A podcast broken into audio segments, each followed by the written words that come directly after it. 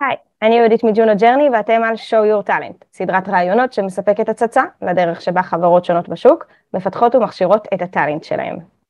היום נארח את גיורא גלעד, מנכ"ל CQ Global.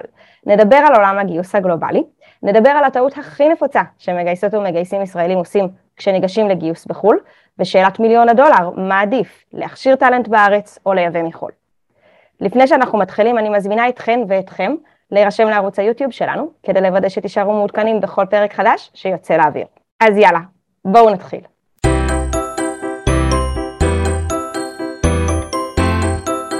אז שלום לכולם, היום אנחנו הולכים לדבר על אה, גיוס כוח אדם גלובלי. בעצם היום כל חברה שרוצה אה, להתפתח גלובלית שמבינה שהיא צריכה, מבינה שהיא צריכה להיות בעצם במדינת היעד וכאן בעצם נכנס הדבר המאוד בכלל לא פשוט כן? שנקרא הגיוס גלובלי אה, שיש לו הרבה מאוד אספקטים אה, ועם כמה שהוא מאוד מאוד חשוב ומהותי לחברות מסוימות או אולי כמעט נגיד לכל חברה שרוצה היום להיות על המפה יש הרבה מאוד דברים שצריך לקחת בחשבון תוך כדי וזאת הסיבה שהיום אנחנו מארחים את גיורא גלעד CEO של CQ גלובל אז גיורא היי נעים מאוד להכיר אהלן, אהלן, נעים מאוד, כיף להיות איתך פה היום. כיף שהגעת. נראה לי ככה שלפני שנתחיל, בוא ככה תציג את, את עצמך ואת CQ גלובל, ואז ככה נצלול לנושא שלנו. בכיף גדול. אה, אני מנהל את CQ גלובל מזה שמונה שנים. יצא לי לפני כן אה, לעשות אה, שלושה דברים. אחד, הייתי בתפקידי VPHR בכמה וכמה חברות.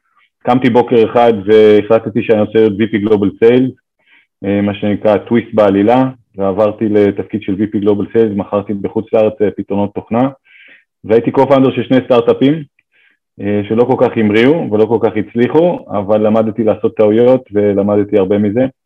אה, מזה שמונה שנים, כאמור, אני ב-CQ Global.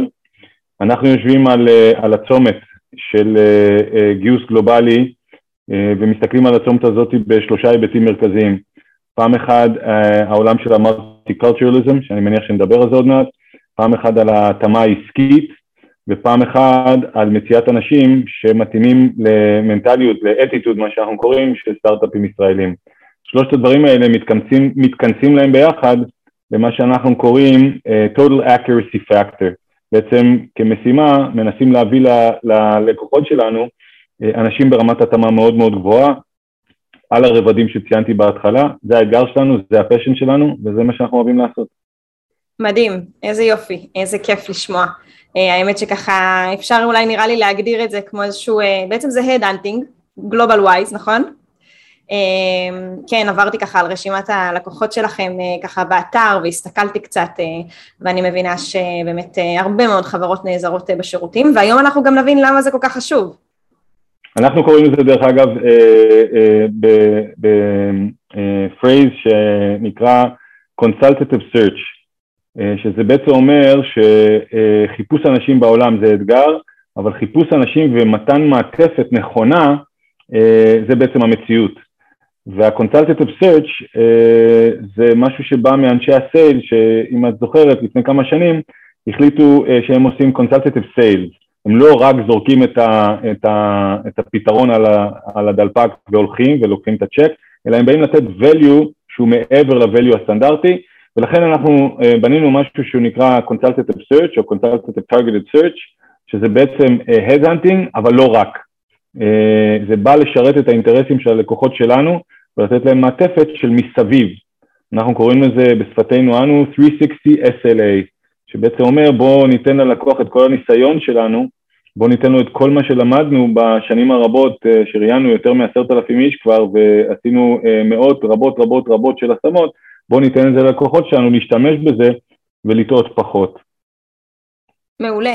אז נראה לי שנתחיל מהשאלה הבסיסית ביותר, ככה רק כדי שניישר קו גם עם מי שצופה ומאזין. אה, מה זה בכלל גיוס גלובלי, אם ככה תוכל אה, לשפוך לנו אור? תראי, הגיוס אה, גלובלי הוא בעצם אה, תוצר של התוכניות העסקיות של החברות שבעצם אה, אנחנו היום קוראים להם סטארט-אפים על כל שלל הרוחב פס של סטארט-אפים מכיל, כי הוא מכיל חברות עם 20 איש ו-10 מיליון דולר, והוא גם מכיל בתוכו חברות עם 250 איש ו-700 מיליון דולר. אז אנחנו בעצם, הגיוס או ה-search או ה-headhunting הגלובלי, בעצם בא לתמוך את התוכנית ההתרחבות של החברות לפעילות שלהם הבינלאומית. כמו שכולנו יודעים, רוב החברות הישראליות, בטח לבטח הטכנולוגיות ולא רק, בעצם ישראל היא beta site, מפתחים פה את המוצר, בגלל זה הפיתוח פה, הם בונים את התוכניות העסקיות שיווקיות, אבל בסוף הלקוחות נמצאים בחו"ל. ואחד המסקנות המרכזיות של המנכ"לים ושל המנהלים של החברות האלה, שכדי לעשות עסקים בחוץ לארץ צריך לגייס אנשים מקומיים, ומשם בעצם נובע הצורך הזה שנקרא Global Headhunting, ומשם בעצם נובע הרצון למצוא את האנשים שמתאימים. אני אגיד מילה על העניין הזה של אנשים שמתאימים, כי היא מילה מאוד משמעותית. התאמה זה, זה דבר שנבנה בדרך כלל מיכולות, מניסיון, מדברים שאנחנו עשינו כמועמדים. החיבור של ההתאמה צריך להיות מחובר כדי להצליח בחברות הישראליות עם אטיטוד נכון, עם הבנה מה זה מנטליות סטארט-אפ, עם הבנה מה זה תרבות אחרת וכולי. ולכן האתגר הזה של גיוס גלובלי הוא אתגר משמעותי. אחד הדברים שאנחנו מספרים ללקוחות שלנו ובכלל באירועים שאנחנו מקיימים, על מנת להצליח בפעילות גיוס אנשים בחוץ לארץ, דבר ראשון שצריך לעשות זה לשכוח את כל מה שלמדנו בארץ. כי מי שגורר אחריו את מה שהוא למד בארץ, בין אם זה ב, ב, בתקשורת, בין אם זה בממד התרבותי, בין אם זה בממד מה מותר ומה אסור, ובין אם זה בממד האבחוני, בדרך כלל עושה הרבה טעויות בדרך. ולכן אה, ההדגמה של ישראל מול אה, יציאה מישראל, אה, צריך להבחין ולאבחן אותה ולהבין את ההבדל. אני חושב ש... אנשי ה-HR או נשות ה-HR, כי הם, הן הרוב, הן מבינות את זה היום, אה, הן מקצועיות, הן יודעות את, ה, את ההבדל, והן באמת יודעות לשכוח את מה שהם למדו בישראל ברמה של אה, אה, להתנהל בצורה אחרת בפעילות הגלובלית. האמת שזו נקודה סופר מעניינת, אה, דווקא עכשיו אנחנו ערים בימים האלה ממש ברשת ובעיתונות לשיח מאוד מאוד גדול סביב הנושא של כל המחסור בטאלנט ישראלי והמחשבות על בעצם להגדיל את אשרות העובדים הזרים בשביל להביא עוד טאלנטים לישראל. אנחנו, יש לא מעט אה, חברות הייטק שבכלל אה, מקיימות את מרכזי הפיתוח שלהם אה, במזרח אירופה, באוקראינה וברוסיה, ומהצד השני אנחנו רואים חברות כמו monday.com שהודיעה בחודש האחרון שהיא פותחת מרכז הכשרה בארץ ובעצם מגדלת בתוך החברה את הטאלנטים שלה. אז ככה כשאנחנו מסתכלים על העניין הזה מתוך שני, משתי נקודות המבט האלה, אולי תוכל באמת ככה לשתף איתנו, אז למה בכלל לגייס גלובלית, או, או למה להכשיר כאן, כלומר מה היתרונות לכאן ולכאן, ואולי מה מתאים לכל סוג של חברה? תראי, זו שאלה מעולה והיא שאלה מאוד מורכבת גם, ואני לא חושב שהפתרון אה, יימצא כל כך במהירות. הפולקלור אומר שיש בישראל פער של 20 אלף איש רק במהנדסים. אה, פער לצרכים, פער לצרכים של, של החברות, פער ל, ל, לצרכים של ההתפתחות של החברות, לצרכים העסקיים.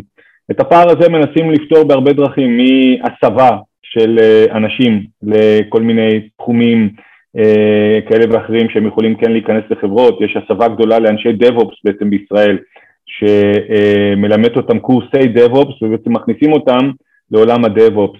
יש פתרונות של offshoring כמו שציינת. בסופו של עניין כנראה הפתרון אה, הוא במציאת אה, נקודות החוזקה בכל מקום ומקום. אי אפשר לסגור את הפער הזה של 20 אלף איש בכמה חודשים בודדים, זה פער של שנים. החברות צריכות להתקיים ולנהל עסקים, ולכן אה, עולם האוף-שורינג זה עולם שצומח ופורח. יש היום לא רק באוקראינה ובבלרוסיה ובמקומות אחרים, יש כבר גם בפורטוגל, יש באמסטרדם, אה, יש בקנדה, יש פה מגוון מאוד מאוד רחב. הביזנס שלנו, אה, ובאמת העיסוק של חלק ניכר מסגלי ה-HR, זה אה, משהו טיפה שונה, הוא בא לתת פתרון לצורך באנשים מקומיים.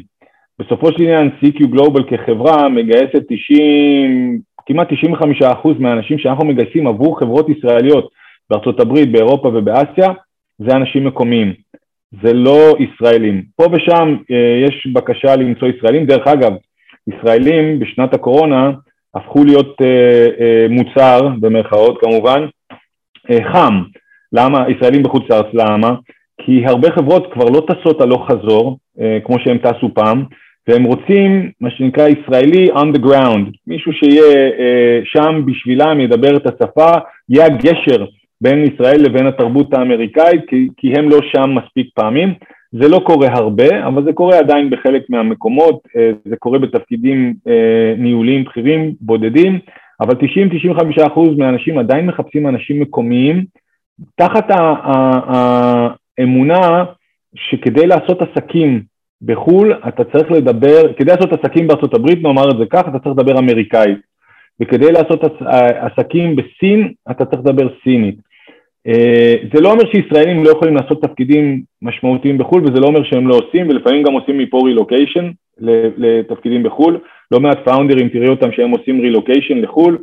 אה, מהר מאוד אבל הם מבינים שהם צריכים לבנות אה, מבנה ארגוני נכון, שתומך את, את ה scale או את התוכנית העסקית או את התוכנית ההתרחבות שלהם, והמבנה הארגוני הנכון, אם 90-95% מהאנשים מגייסים אנשים מקומיים, אז כנראה זה המבנה הארגוני הנכון להביא אנשים מקומיים.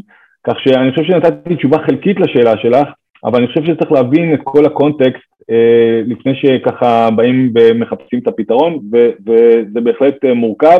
בסופו של עניין, ההצלחה העסקית של אה, חברות ישראליות בחו"ל מותנית במציאת האנשים המקומיים הנכונים. ולנו יש שם בשביל העניין הזה, אנחנו קוראים לזה למצוא מחט ביבשת. זאת אומרת, אותו, אותו אה, אה, יזם או פאונדר או מנכ"ל ישראלי שהוא מחפש עכשיו, אה, בין אם זה VP Sales ובין אם זה Pre-Sales אה, ראשון, אה, זה כמו למצוא מחט ביבשת, ולכן זה מאוד מאוד מורכב. אז בעצם אתה אומר שברגע שחברה מחליטה, ברגע שחברה מחליטה אה, להתרחב, שבמקרה שלנו הישראלים זה כמעט תמיד, הרי ישראל זאת מדינה מדהימה אבל יש בה רק עשרה מיליון אנשים, אה, אז בעצם אתה אומר שתנאי להצלחה שלהם לרוב ומה שאתה רואה בתעשייה הטכנולוגית זה בעצם שיהיה את איש הקשר המקומי, אה, את העובד המקומי שמכיר את השפה, את התרבות אה, ודווקא, אז זה מאוד מאוד מעניין לשאול באמת באיזה שלב אתם פחות או יותר פוגשים את החברות, באיזה שלב חברה צריכה להגיד לעצמה אוקיי זה הזמן שלי לצאת לגיוס גלובלי. תראי, אין, אין חוק אחד שמכסה את כל סוגי החברות, כי גם סוגי החברות אה, אה, הן שונות. אה, יש חברה של פארמה או מדיקל דיווייסס שהיא עובדת שנים עד שהיא יוצאת ללקוחות, אבל היא צריכה צוות אה, קטן של שלושה, ארבעה, חמישה אנשים בחו"ל כדי לנהל גם את הניסויים הקליניים, כדי לבנות את ה-go to market strategy וכדי להתכונן. שם ההכנות אה, בחברות פארמה ומדיקל, הכנות יכולות להיות לפעמים שנים עד שה-FDA מאשר ועד שהן יוצאות.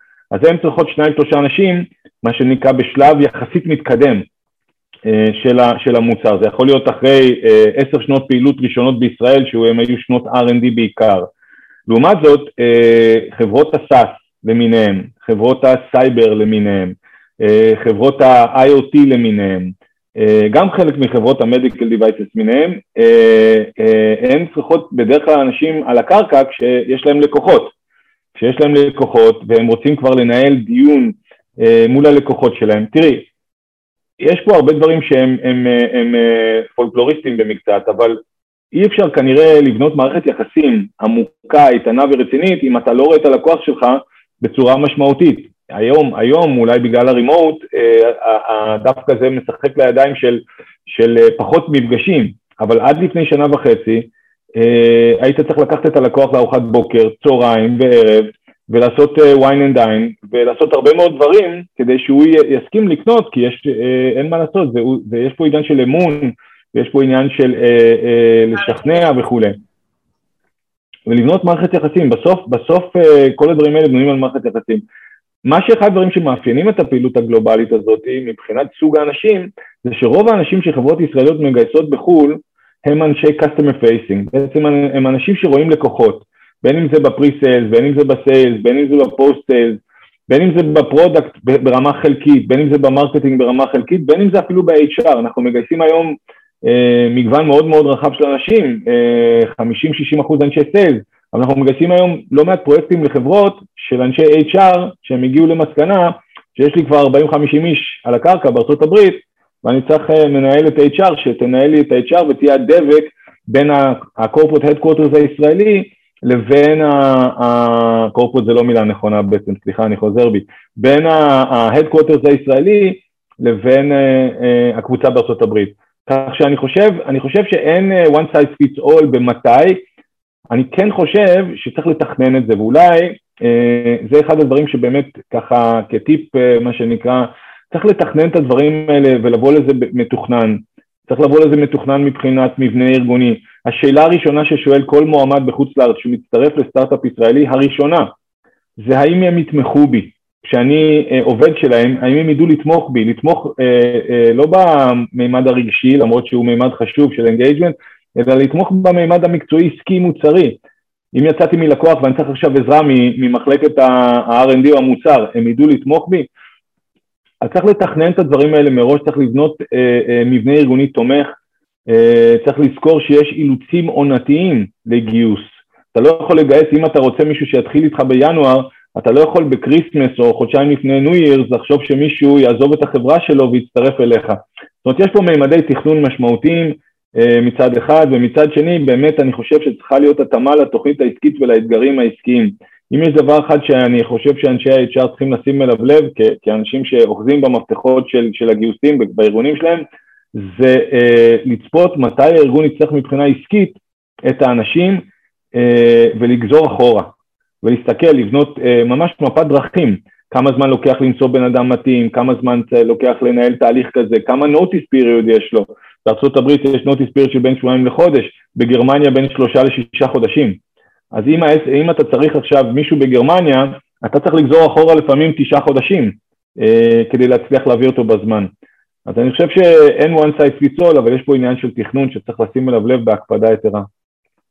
מדהים, אז, אז בעצם אתה אומר שהתכנון, ממה שאני ככה מבינה מה, מה, מהמילים שלך, זה שגם התכנון עצמו הוא ממש ספציפי פר מדינה, ואין כאן איזשהו חוק כולל של אם אני עכשיו רוצה לצאת לגיוס גלובלי, אני צריך לעשות א', ב', ג'. יש עוד איזה שהם דברים ככה, אם תוכל באמת לצלול איתנו למקום הזה של אם עכשיו uh, HR uh, כלשהי שעכשיו באמת רוצה לצאת לגיוס גלובלי, מה הדברים שבאמת, uh, איך מתכוננים לגיוס כזה? כן, אני חושב שברמה הראשונית, אה, צריך לבנות כמה, כמה דברים שאני קורא להם תשתיתיים בסיסיים. אחד זה צריך לדעת את המדינה שאתה הולך אליה. צריך לדעת אותה, להבין אותה, להבין אותה ברמה של מה קורה בה, מה התרבות המאפיינת שלה. אה, בארצות הברית זה מורכב, כי יש שונות גדולה בין האיסט קוסט לווסט קוסט, יש אה, היום האבים טכנולוגיים בארצות הברית, באוסטין או בנורת קרוליינה, שהם חלופיים לאיסט ולווסט קוסט מבחינת עלויות, יש אה, עניינים רגולטוריים, יש עניינים של compensation, אה, צריך ממש לתכנן את הדברים האלה ולהבין ברמה התשתיתית לאן הולכים.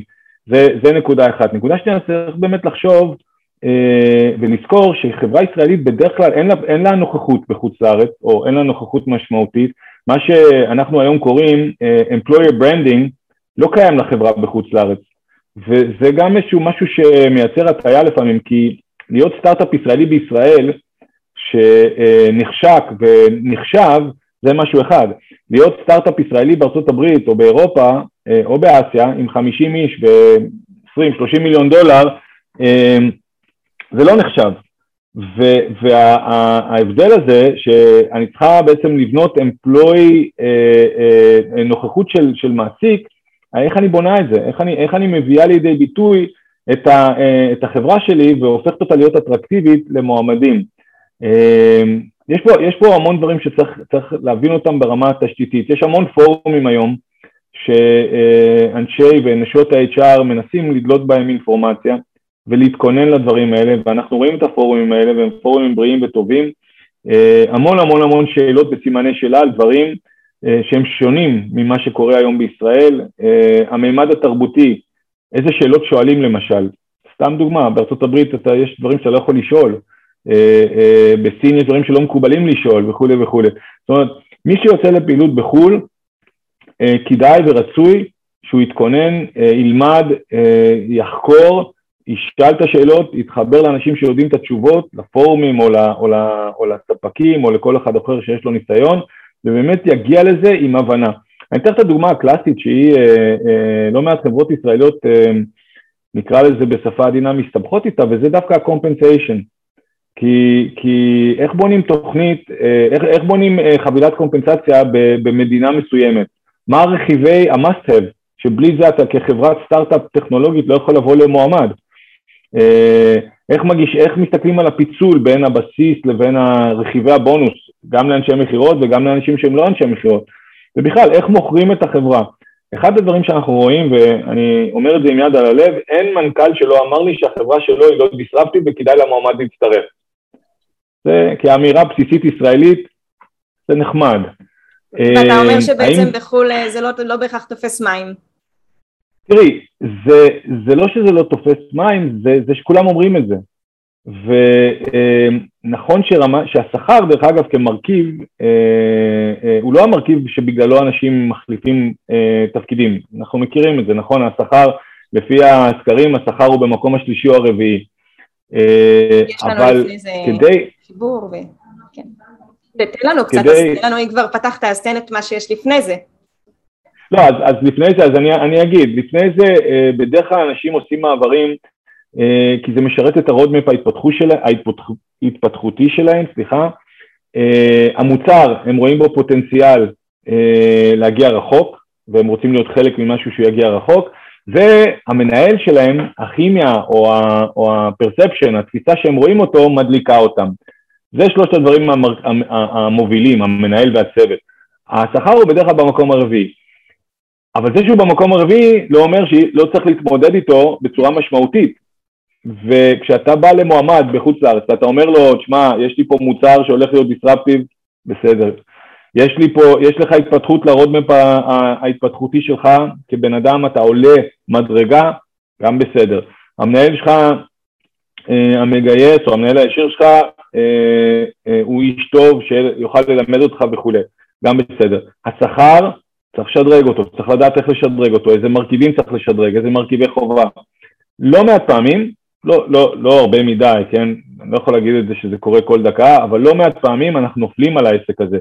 ואז המועמד מגרד בראש, הוא אומר, רגע, אבל שכנעו אותי ומכרו לי ולחצו אותי והסבירו לי. אז מה, הם לא יודעים לשלם את הבנצ'מרק התחרותי? ופה זה חוזר למה שאמרתי לפני רגע על הכנה.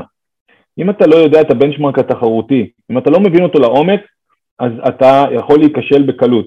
לא מעט אנשים אומרים לנו, כן, שאלתי איזשהו חבר שלי והוא אמר לי שזה מה שמשלמים. ואנחנו אומרים להם, זה בסדר שיש לך חברים, אבל בוא, תראה, יש פה 300 אינטראקציות שביצענו בשלושה חודשים האחרונים עם האנשים בדגם הזה, וזה השכר הממוצע שלהם, וזה מה שהם מבקשים, זה העליון, זה, זה הרף העליון, זה הרף התחתון, אה, וזה מבוסס מאוד. אוקיי, אז למה להקשיב לחבר שלך? כי זה הולך לייצר לך הטעיה. זאת אומרת, אנשים נופלים על שטויות, אה, וצריך לשים לב לדברים האלה.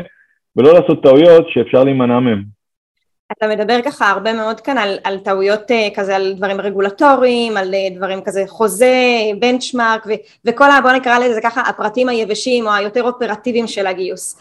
אה, וככה נגעת כמה פעמים ברעיון בנושא הזה של פערים תרבותיים. גם אנחנו בג'ונו זאת חברה שעובדת גלובלית ואני יכולה להגיד ש, שיש באמת פעמים שאנחנו ממש מרגישים את הפערים התרבותיים אה, בין אם זה בשפה ובין אם זה בהבנה ואנגלית זה לא שפת האם של, של חלק מהאנשים אז, אה, אז, אז איך, כלומר יש כל כך הרבה חשיבות לתרבות הארגונית אז איך אתה משמר תרבות ארגונית בחברה שהיא גלובלית? או, זאת שאלה שלדעתי אפשר אה, לעשות עליה אה, אה, סמינר באוניברסיטה. אני אנסה לתת, לתת אה, תשובה קצרה וממוקדת. אבל לפני זה אני אספר, אני אספר קוריוז.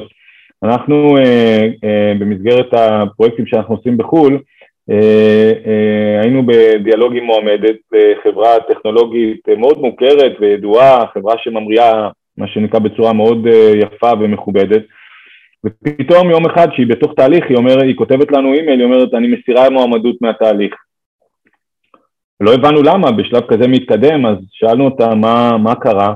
היא אמרה, אתם לא diversified, אין, אין אצלכם שונות אה, אה, בין אנשים, סוגים אנשים של שונות. אמרנו, מה, מה, מה, מה זאת אומרת? היא אומרת, הסתכלתי באתר שלכם, של החברה, בתמונה של, אה, יש שם תמונות של, של אנשי החברה באיזה סוף שבוע או באיזשהו אירוע, ואין אף אדם שחור בכל, ה, בכל התמונות, ואם אתם לא מחזיקים אף אדם שחור, אני לא רוצה להצטרף אליכם.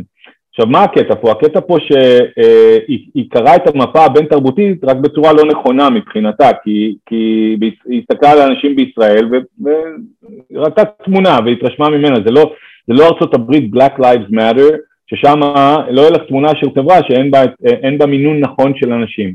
למה אני אספר את זה? כי, כי תרבות בין בני אדם, כשאתה בא כחברה חברת אם ישראלית למדינה, אתה צריך לדעת לחבק את התרבות המקומית ולא לרמוס אותה, ולא לשבת עליה ולא אה, לדרוס אותה. ולא מעט פעמים כישראלים אנחנו מנסים לקחת את התרבות שלנו ולהלביש אותה על התרבות האחרת. במקום לחבק את התרבויות ולהבין שאם אנחנו נעשה את זה בצורה נכונה, אנחנו נהנה אה, משני העולמות. אנחנו רואים הרבה מאוד דברים שהם מתאימים לתרבות הישראלית ולהתנהלות שלנו כישראלים, בין אם זה בדיאלוג, בין אם זה ב, בישירות, בין אם זה בשאלות ששואלים ברעיונות, בין אם זה אה, בהתנהלות. אה, אה, הייתה לי, אה, אה, היה לנו איזשהו קטע מצחיק ש, או, או עצוב, תחליטי את, אבל של מישהי שאיחרה אה, לראיין מועמד, איחרה בשעה וחצי. והמועמד אחרי כמה דקות התייאש וכתב לנו אימייל שהוא חיכה כמה דקות ולא הגיע, וכששאלנו את, ה, את המנהלת הבכירה הזאת, סמנכ"לית בחברה, מה קרה, אז היא אומרת, אצלנו מאחרים, אם הוא לא יכול לסבול שעה וחצי איחור אז הוא כנראה לא מתאים לנו. זה אומר שתהליך הרעיונות עבד, כי תהליך הרעיונות הוא הרי גם תהליך של התאמה כאילו בין המועמד לחברה, אז... אה, כן, אבל... אבל את לקחת... לא, אבל אני אומר, שאני, אני אומר שברמה, נכון, ברמה תרחיש קיצון את צודקת, אבל ברמה המעשית של איך להתנהל, אז אמ, את יודעת, יש מדינות שבהן לא מאחרים ויש מדינות שבהן כן מאחרים. חלק מהאנשים חושבים שלהיות מולטי קולטורליזם, או להבין במולטי קולטורליזם, אה, אה, כל אחד מאיתנו מבין כי הוא ראה שלושה פרקים של האנטומיה של גריי והוא יודע שבאסיה נותנים כרטיס ביקור שמחזיקים אותו עם שתי ידיים ועושים תנועה עם הראש. זה לא נכון. להבין מה זה מולטי קולטורליזם זה להבין מה התרבות אומרת, מה נכון לעשות ומה לא נכון לעשות ולכבד את זה. והאמירה אה, think global, act local, מי שהמציא אותה, וזה לא אני, ידע מה הוא אומר, כי צריך לחשוב גלובלית אבל צריך לכבד את הלוקאלי. הרבה פעמים, דרך אגב, הרבה פעמים ראיתי בניסיון שלי אה, קצת יותר אה, בעבר, אה, בחברות שהייתי, שתמיד יש הבדל בין הם ואנחנו. ה headquarter זה הישראלי, זה הם, אנחנו זה החמישה, עשרה, עשרים איש מפוזרים בעולם, והם לא, לא מתחברים. והאי התחברות הזאתי, אנחנו קוראים לזה engagement ברמה המקצועית, בסוף משלמים על זה מחיר של הצלחה עסקית. כי אנשים לא מחוברים זה אנשים שבסוף לא עושים את הדברים על הצד הטוב ביותר. ולכן אני אומר ש, שכל העניין הזה של התרבות, של, של התרבות זה קודם כל לכבד, להבין, לדעת. אה, את יודעת, אנחנו צוחקים ואומרים שבארצות הברית לא מדברים אנגלית, מדברים אמריקאית, שזו שפה אחרת, זה לא אנגלית. ואני חושב שמי שמבין את זה, ומי שיודע, לפעמים אני שואל אנשים, תגיד, איך אתה הולך עכשיו לשבור את הקרח עם מישהו שאתה אה, אה, מראיין אותו פעם ראשונה, ללקוח?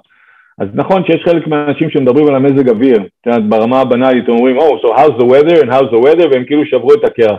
ואני אומר, לא, תסתכל בשתי דקות מה קורה בעיר שלו, במדינה שלו, ותדבר איתו על הדברים שהוא יבין ש, שאתה מבין עם מי אתה מדבר ועל מה אתה מדבר, ולא אה, אה, סתם לשאול איך המזג אוויר. עכשיו, זה דבר יחסית בנאלי ואפילו את יכולה להגיד שטותי, אבל עדיין יש לזה משמעות, איך אתה, איך אתה מכבד את התרבות. ואם אתמול היה 4th of July, אז אל תגיד לו, ניסיתי להשיג אותך אתמול, אה, אבל לא ענית לי. כי הוא יגחך, הוא יגיד, רגע, מה, הוא לא יודע שאתמול היה 4th of July וזה אה, long weekend פה?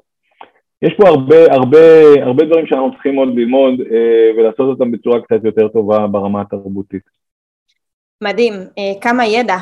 ככה לקראת סיום הייתי שמחה לבקש ממך, גיורא, עכשיו אה, אם יש עכשיו איזושהי HR באיזושהי חברה שנמצאת באמת אה, ככה בקשיי גיוס ואנחנו מכירים את התחרות על טאלנט גם בישראל וגם את הקשיים מחו"ל אה, והיא צריכה להגיע עם איזשהן תשובות למנכ"ל שלה מה הצעד הבא שצריך לעשות מבחינת הגיוס הגלובלי? תן ככה איזשהו טיפ זהב מבן אדם עם ניסיון של, עם ניסיון של מעל שמונה שנים בגיוס ובאופן כללי בתעשייה של עשרים שנה.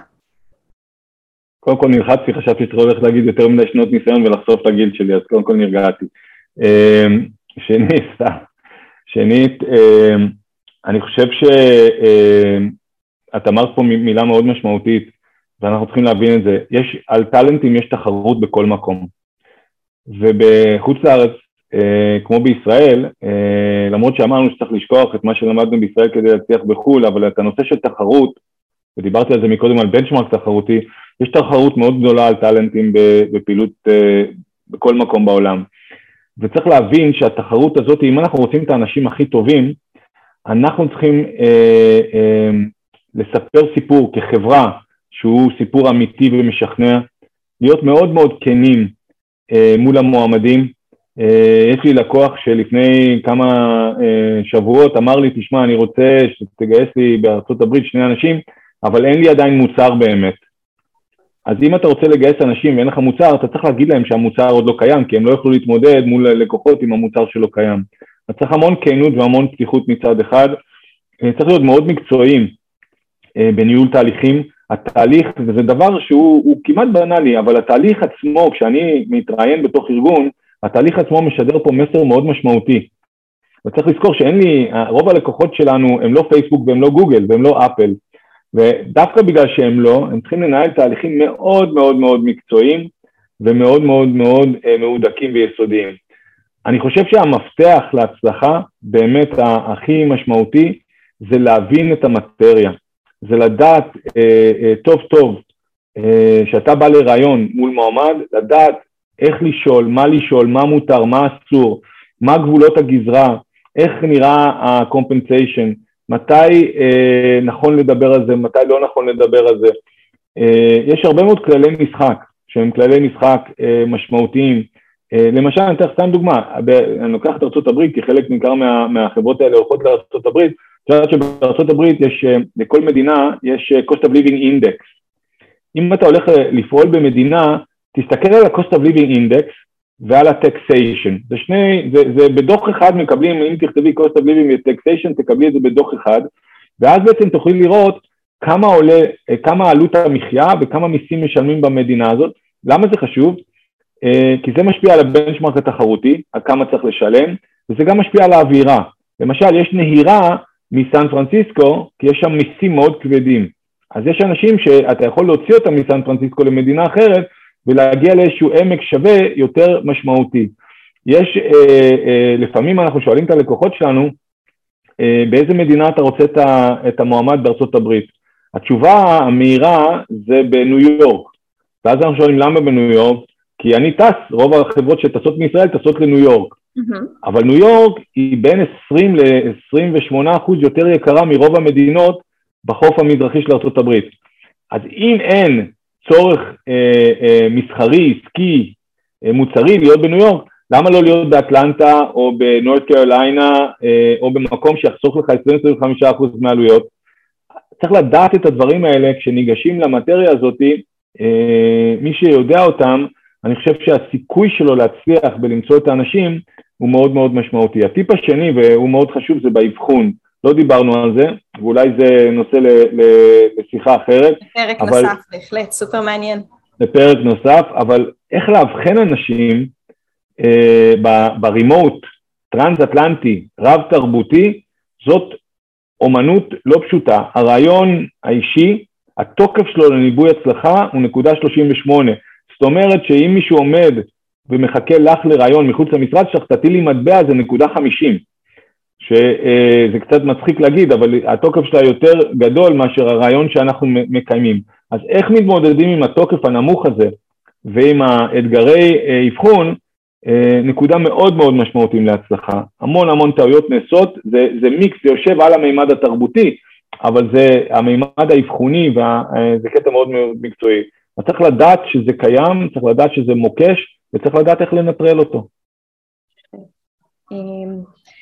וואו, גיורא, אה, מילאת אותי במידע, ממש, מלא מלא מלא נקודות אה, כזה, ככה אה, סופר חשובות, שככה לאט לאט הושלמו לי לאיזושהי תמונה כוללת. אני חושבת שהדברים המרכזיים שאני לוקחת מהרעיון שלנו זה, קודם כל דיברת על זה שברגע שחברה רוצה להתרחב והיא רוצה, והיא customer facing והיא צריכה את התקשורת עם האנשים המקומיים, אז אם היא רוצה לעשות את זה בצורה מוצלחת היא חייבת אנשים מקומיים אה, שכל התהליך, שבאופן כללי תקשורת עם אנשים שהם מתרבויות שונות ומדינות שונות גם ברמה האדמיניסטרטיבית, חוקית, תלושי משכורת, בנצ'מארק אה, וגם ברמה התרבותית, לאחר, לא לאחר, מקובל, לא מקובל, אז ממש ממש זה דברים שבעצם מצריכים איזושהי הכנה שלמה ומאוד מאוד מדוקדקת.